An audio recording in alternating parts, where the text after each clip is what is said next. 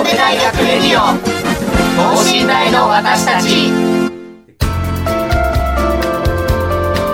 この番組では神戸大学でのキャンパスライフ受験エピソードなど学生パーソナリティが生の声をお届けしていきます。大学関係者による大学の最新情報イベント情報もお伝えします。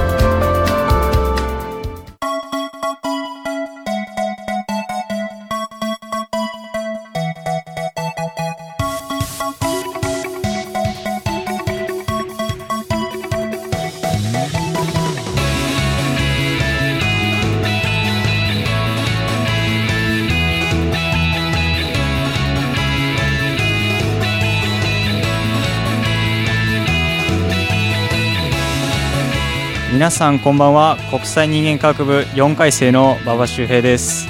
もうあの4月が来て4回生になってしまったんですがあの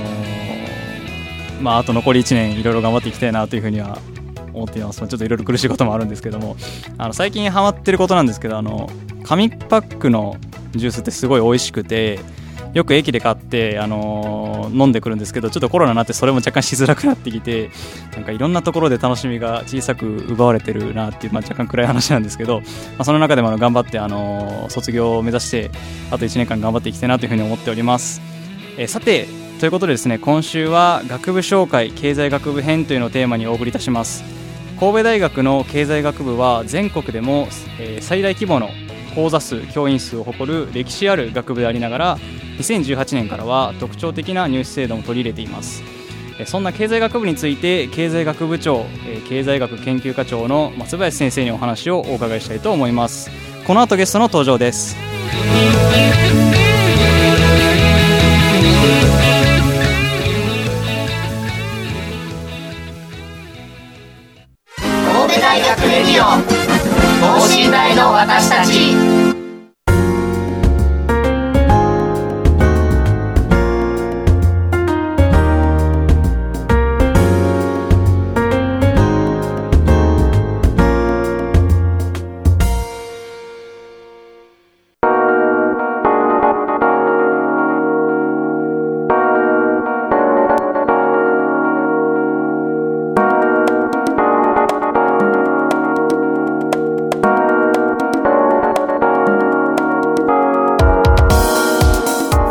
それでは早速ゲストの松林先生にご登場いただきたいと思います、えー、軽い自己紹介とかで、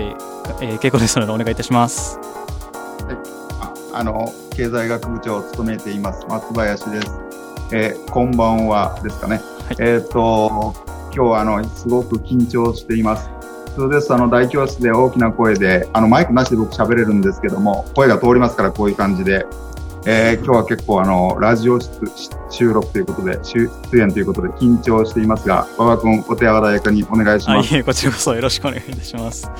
えっと、何か経歴ですとか、あの、こういうところを研究してますみたいな話、あの、難しくない範囲でお聞きできればなと思うんですけども。はい。はい、もう遠い昔、30年ぐらい前に、ここの神戸大経済の博士課程を修了して、はい、それから、えー、助手講師という形で、えーと、ここにいて、えーとまあ、今はあの役にも立たない役に立つのかわからないけど 経済学研究を頑張ってやってます。はいありがとうございます。えっと、じゃあまあなんかどういう話かとかっていうのはまあ硬いのでまた後で掘り下げたらって感じですかね。はい。はい。ありがとうございます。では早速、あのまあ、先ほどもお話ししたんですけど神戸大学のですね、まあ、あの経済学部っていうと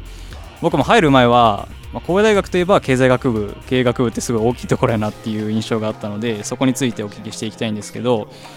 まあ、その経済学と経営学ってどういうふうな違いがあったりとかっていうのってお聞きできますか？お聞きしていいですか？はい。あのいい質問ですね、はい、あの友達なんですけども、はい、ちょっとだけ違う、経済学っていうのはあの経済活動全般例えば、馬場君の、あの、友達、馬場君が物を買う。買えば企業が儲かる。それから企業が儲かれば、今度はたくさん税金が政府に入る。政府に税金がたくさん入れば、国民にたくさんその税金を使っていろんなサービスができる。要するに、家計とか企業とか政府っていうのが3つつながってますよね。このつながり具合を、こう、丁寧に見ていくっていうのが、まあ、経済学でしょうかね。それに対して、経営学っていうのは、特に企業、はい、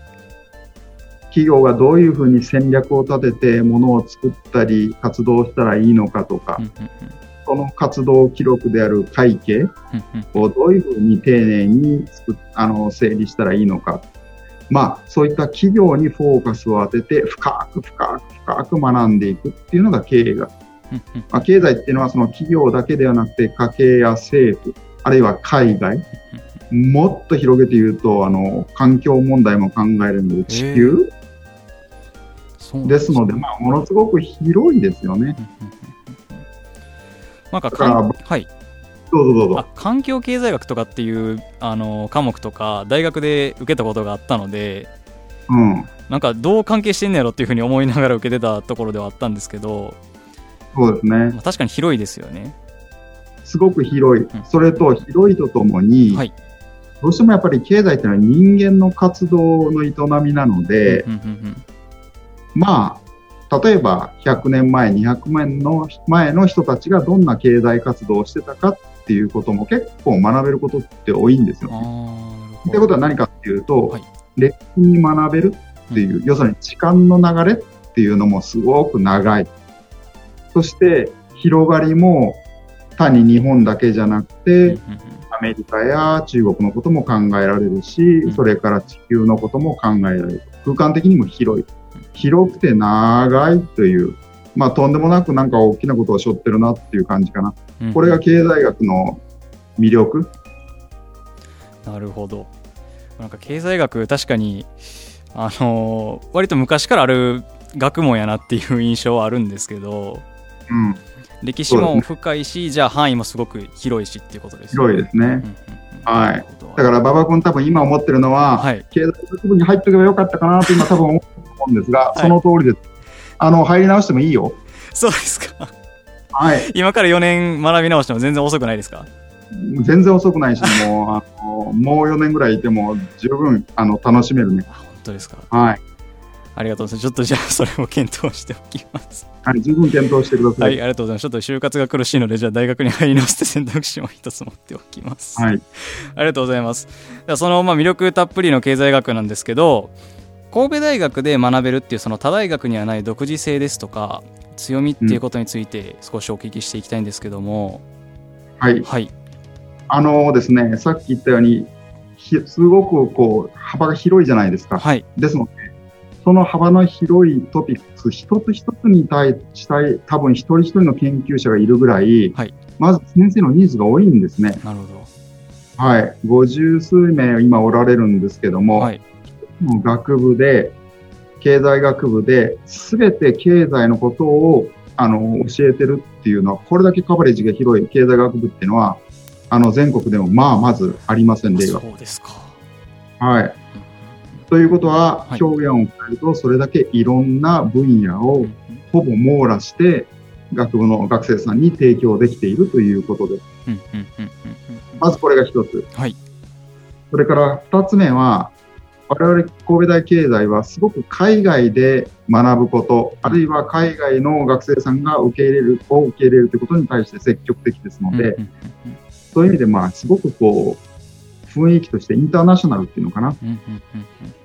学生さん、海外派遣される学生さんと同時に受け入れる学生も多いので、まあそういう意味ですごくこう雰囲気が全体としてなんかすごくインターナショナルな、なんかそんな雰囲気を醸し出している。これも他の日本の他の経済学部とは違うところかもしれません。第一、まあ、あの、ここに、あの、馬場君、ここの六甲台キャンパス来たことある？えっ、と、何度か訪れさせてもらったことはね、あの、階段上がってきて、この古い建物を見て、後ろ側振り返ると、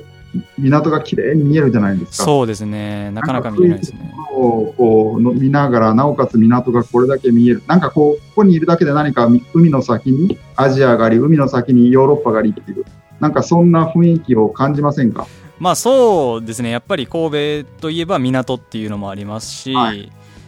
でその景色で、まあ、見ながら学べるしっていうので、はい、でまあ、外国の、はい。おっしゃる通り、あの、まあ、そういった、こう、なんか、非常にこう、異分野、異分、異国にいるようなグローバルな雰囲気の中で、なおかつものすごいたくさんの分野の学問をたくさん学べれると。まあなんかそのあたりが神戸大経済の一番の魅力かもしれませんね。まあ、確かになんか六甲大キャンパスに登ってる学生さん見てるとあなんか外国人の留学生の方多いなっていう印象も結構あるので。ああなるほど、はい、なんかバスとか乗っててもあの結構あの降りる学生さんもあの、まあ、国籍様々といいますか。あのいろんな方が見えるので、まあ、確かにそういうのは通ってなくても実感するところありますね確かに。はい。ですので、はい、来年から通ってくださいぜひ。わかりました。はい。あの、はい、まあやはりあの我々がそういったこれだけの分野を提供できているっていうことと同時に外国の人をこれだけ受け入れてるっていうのは、これ我々の長い伝統があるからですね。歴史が古いということですね。ちなみにあの、六甲大キャンパスでさっき言いました、あの、馬場君なんか見たことある？あれ、いつ頃建てられたか知ってる？いやど、どうですかね。まあ、大学建った時とかで考えたら、まあ、100年よりちょっと、まあ、ずっと前とかっていうふうに予想するんですけど。そうだね。はい、あの、正解は、はい、えっ、ー、と、ね、今から89年前、1932年、僕の父がまだ、あの、かろうじてなんとか元気でいるんですが、86私の父が生まれるもうちょっと前ですから、もう本当にすごい歴史だね。多分、この歴史、その歴史、89年、あるいは100年近くの歴史の中で、はい、生産が集い、それから先生が研究し、それからあの、こう、四季が、季節が移ろっていく、そんなことがずっと積み重なっているっていう、その歴史と伝統、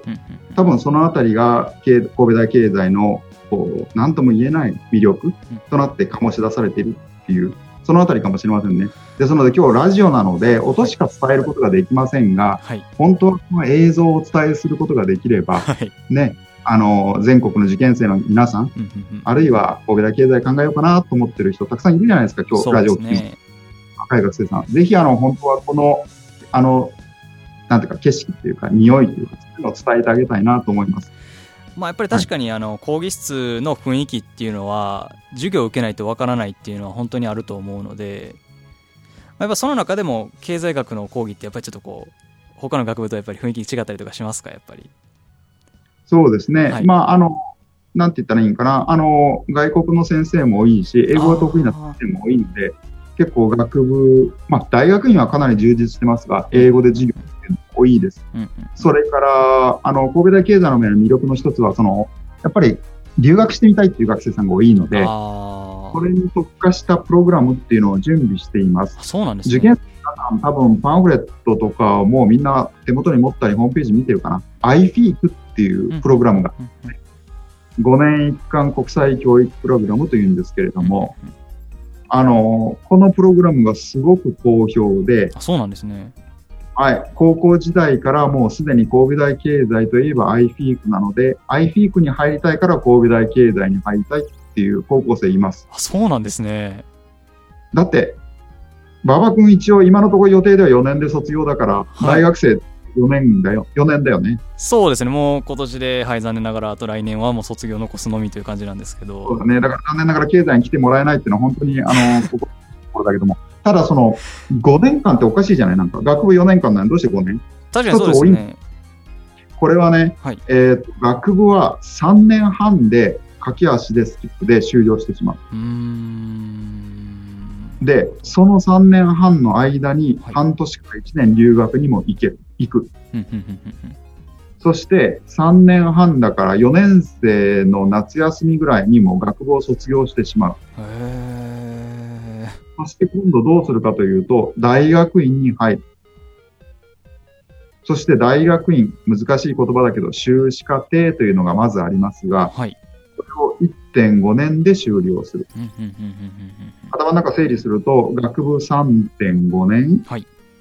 大学院修士課程1.5年だから3.5たす1.5で5年だよね。そして、大体皆さん5年終了したら、普通に企業とか、国公務員とかになってる。そうなんですね。そん、なんか、まあ、学部を卒業するにしても、修士を卒業するにしても、普通のプログラムよりもちょっと短くってことですね。短い。ただし、短い分集中して、ものすごいぐっと集中して頑張る。で、しかもね、はい、しかもそのその中で、誘惑もするわけだから、そうですよね。忙しい毎日ですよね。でもこれがすごく、あの、好評で、あの、高校生対象に、例えばオープンキャンパスってあるじゃないですか。はい。そこで結構高校生の方から IT のことについてもっと詳しく教えてくださいとか、うんうん、そういうことが本とか相談は多いですね。確かに他大学でも同じ大学であってもかなりまあここでしか味わえないというか、はい、絶対他ではまあ見られないプログラムだとは思いますねやっぱり。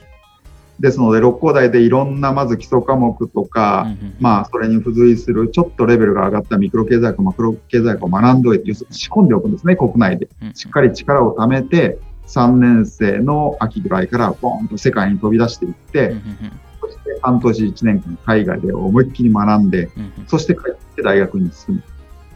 あの、すごく立派に成長していきますね。はい。確かにまあ本当に濃厚というか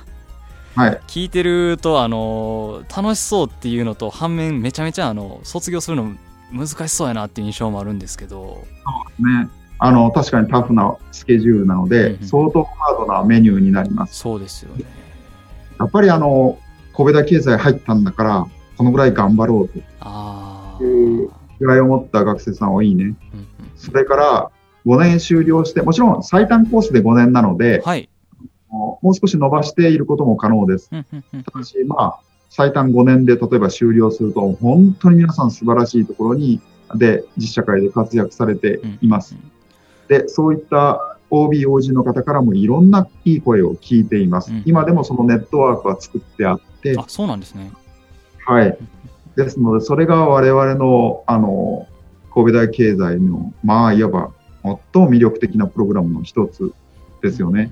ちょうど、えっ、ー、と、1期生が巣立ってからもう早いもので9年目になります。そうなんですね。割と長いんですね。はい。ですので、まあ、早いもので、そのぐらいのもう年数が経ちましたので、さらにこの IFE プログラムもこう充実させるように、進化させるように我々も努力していますし、あの、ぜひ、あの、今日お聞きの皆さんも、ぜひ、あの、関心があればですね、ぜひ、あの、神戸大経済 iFIP ノックしてもらったらいいなというふうに思います。そうですね、まあ、かなり将来に直結した魅力的なプログラムやなと。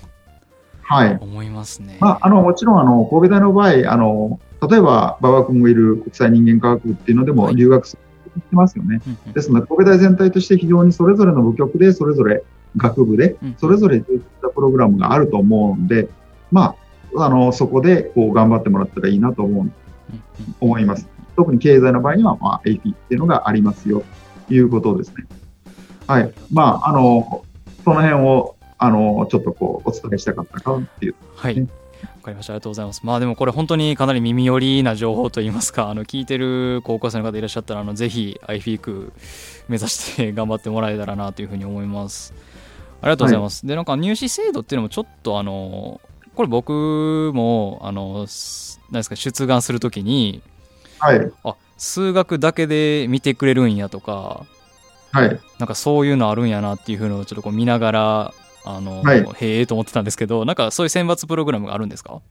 そうですね。はい、えっ、と、4年前からスタートしていますが、うんうん、いわゆるあの、こう、選抜する際に、まあ、数学だけの点数を主に重視する、数学選抜という方法、30名ぐらい。はい、それから、英語と数学っていうものを2科目について重視するっていう、英数選抜。それから英数国っていう、この3段階に分けて選抜するっていうやり方をとってます。あのー、馬場君どう？経済っていうと、なんとなくあのー、まあ、どんなふうにイメージを持つかな。結構ね、数学を使うんだよね。まあそうですね、数字の学問っていうイメージはありますね、やっぱり。ね、はい、だから数学を使う、あるいは数学を使ったような方に論理的な思考に得意な人は、やっぱり経済学と親和性高いので、まあ、そこが得意な学生さんにも来てもらおう。それから、やっぱりさっき言ったように、あの、やっぱり海外でこう学ぶっていうこと、そういうのもすごく重要な、あの、こう力をつける要因になるので、要素になるので、英語が得意で数学も得意。これと、やっぱり魅力的ですよね。うん、経済学を学ぶ上で。まあそういう意味で英語と数学2科目。まあなんかそういうのに特化したような形です。まあですのでやっぱりあの、思いっきりがむしゃらに数学を使って経済学の理論を学んでみたいと。うん、もうがむしゃらに学んでみたいとかっていう、あの、受験生の皆さんはぜひぜひトライしてみてください。そうですね、まあ、あの得意科目が数学とかっていう方も結構文献の中でもいらっしゃったりとかするので、はい。それと経済学者ってね結構ね、はい、物理学出身とか数学出身とかね、そういう出身の人が多いんですよね。そうなんですね。で、はい、やっぱり理科系の今高校であの高校生で、まあ理理科系にいるとか、まあ文化系なんだけど数学は得意だよっていう学生さん、あるいは英語とか両方得意だよっていう学生さんは、ぜひトライ、そういう選抜っていう形の形をトライしてみるっていう、まあ、魅力的かもしれませんね。はい。そうですね。やっぱりまああのー、まあ、受験生にとっても、あのー、これやったらいけそうとかここやったら挑戦できそうみたいなプログラムが何個もあるっていうのもまあ選択肢になっていいですよねやっぱりね。そうですね、はいまあ、そういう形でこう多様なこう魅力を持った学生さん、いろんな才能を持った学生さんにぜひトライしてもらいたいっていうのがバレエ経済学部の願いですね。なるほどありがとうございますちょっと今の数学は物理学とか数学の出の人が多いですとか数字の学問っていう風になってるっていうようなお話もお聞きできたんですけどちょっとここで経済学の授業とかについてお聞きできたらなというふうに思うんですけど、はい、松林先生が担当されてる授業ってどんな感じの内容かって分かりやすく説明すると難しいですかね。はい。はい、あのね、さっき言ったように、あの、経済学っていうのは、なんかこう、あの、人々の経済活動を、理論モデルを作る、作るっていうのはまず一つなんですね。はい、まず、こういう分野、あの、領域があります。そして、それが本当に現実に当てはまってるかどうかということを、データを用いて確認するということも重要な仕事です。研究とか教育。で、私はその後者の方ですね。あの、経済理論が本当に現実にうまく当てはまってるかどうかをデータを用いて確認するという、これが私の研究であり、教育の、あの、主なフィールドです。えっ、ー、と、学部の授業で言うと、経済統計学っていう、そういう科目があります。経済の統計学って何でしょうっていうのはなんかよくわかんないんだけども、そうですね、まあまあ、わかりやすく言うと、はい、コンピューターを使って、あの、データを、このコンピューターの中に入れて、まあ本当に入れるんじゃないんだけども、エクセルとかにデータ入れて、で、そこでまあ、いろんな経済の現象を分析してみようって、そういう分野です。なるほど。じゃあまあそのさっきお話であったまあ家計とか政府とか企業のなんかモデルを何かこう授業に当てはめて分析していくみたいな感じなんですかね。はいはい。でね、多分これ結構ね、最初は難しいっていうか、あのちょっとこう、あの学生さん、こうちょっとこう戸惑うんだよね。なんか、なんかこう、まあ、最近はどうかな、高校生でももうすでにデータ、エクセルとかを扱うっていうのは普通かな？どう、まあ、どうだろう？学生によっては得意な子もやっぱりいますよね。でもまだまだ全員がっていうことにはならないね。そうですね。うん、でも、まあ、せっかく経済学部に入ったんだったら、うんうん、例えば、毎日の株のデータとか、あの、経済のこう、成長の、成長率のデータとかを、ね、インターネットで自分で取ってきてね、それをまあ、調理して、調理っていうのは、コンピューターのエクセルとか、そういう経済専門のソフトを使って調理して、あ、こんな風な原因、要因で株は変動してるのか、だとかっていうか、分かれば結構楽しいじゃないですか。ね、あと多分、馬場君、あの海外旅行とかはどう？行けた結局？行けてない？えっと留学はちょっと残念ながらオンラインになったんですけどあのベトナムの方に高校生の時に訪れたことはありますね、うん、あ海外に行く時に一番ややこしいのは、はい、日本の円と外国のお金のこう比率為替レートってあるじゃないですか。めんどくさいですね、あれ、確かに。めんどくさいでしょ、ね、あれさえなければ結構楽なんだけども、はい、で、一番有名なのは円ドルレートだよね。1ドル110円とかあるじゃないですか。なんか難しそうなイメージはやっぱりありますね。そう私も僕も未だによく分かってないんだけど、あれって毎日こう、なんか変わるじゃない？なんかニュースとか出てくるじゃない？今日は1ドル107円で。あれどういう、どういったことが要因でこう変動してるのかなっていうのをね、結構探ってみるとか、そうそういうのも結構楽しいと思うんだよね。そういうのも経済統計学っていう僕の授業の中の分野では、はい、あの扱う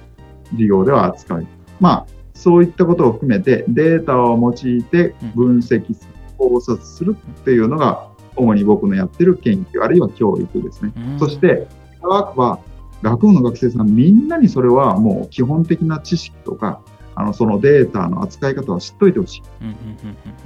そうでしょ？う。だってせっかく経済学部入ったんだから、はい、現実経済っていうのはデータで観察することができるわけだから。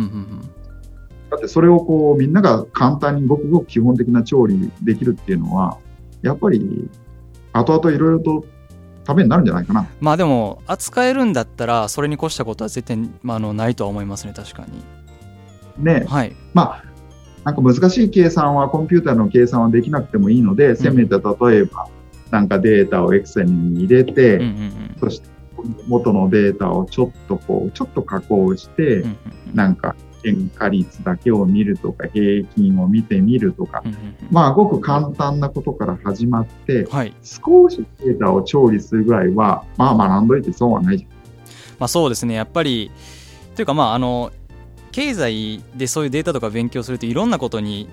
あの日々興味を持つことができますよねさらに。そうだね。だからそういうのをまあ、2年生の後期ぐらいに授業は、大体2年生の後期に受けてくれる学生さんが多いんですが、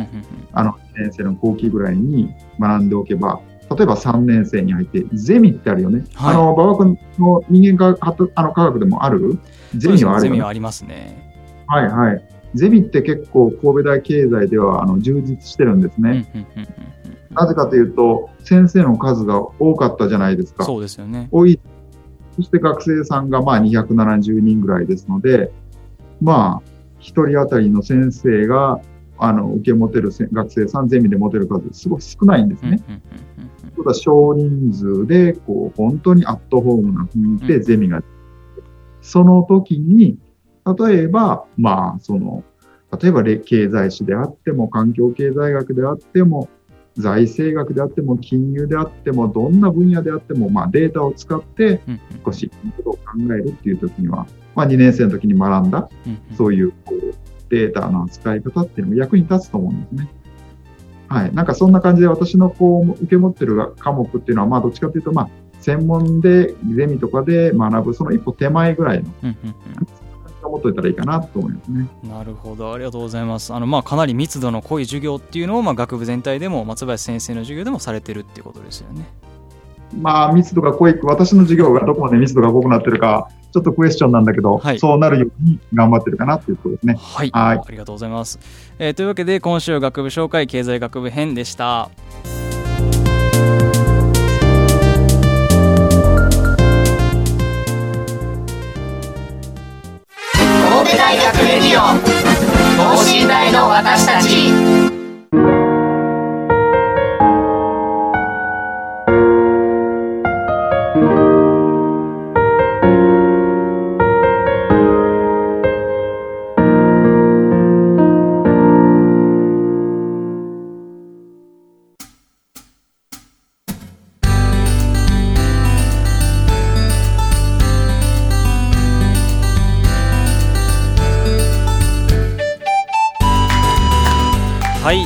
わけでですね今週は学部紹介経済学部編をテーマにお送りいたしましたがいかがでしたでしょうか、まあ、iFeek っていうプログラムですとかあの先ほどもお話あった、まあ、経済学部の勉強の話とかっていうのはすごくあの刺激的といいますかあの、まあ、あの何回も言われたんですけど僕も入り直して 経済学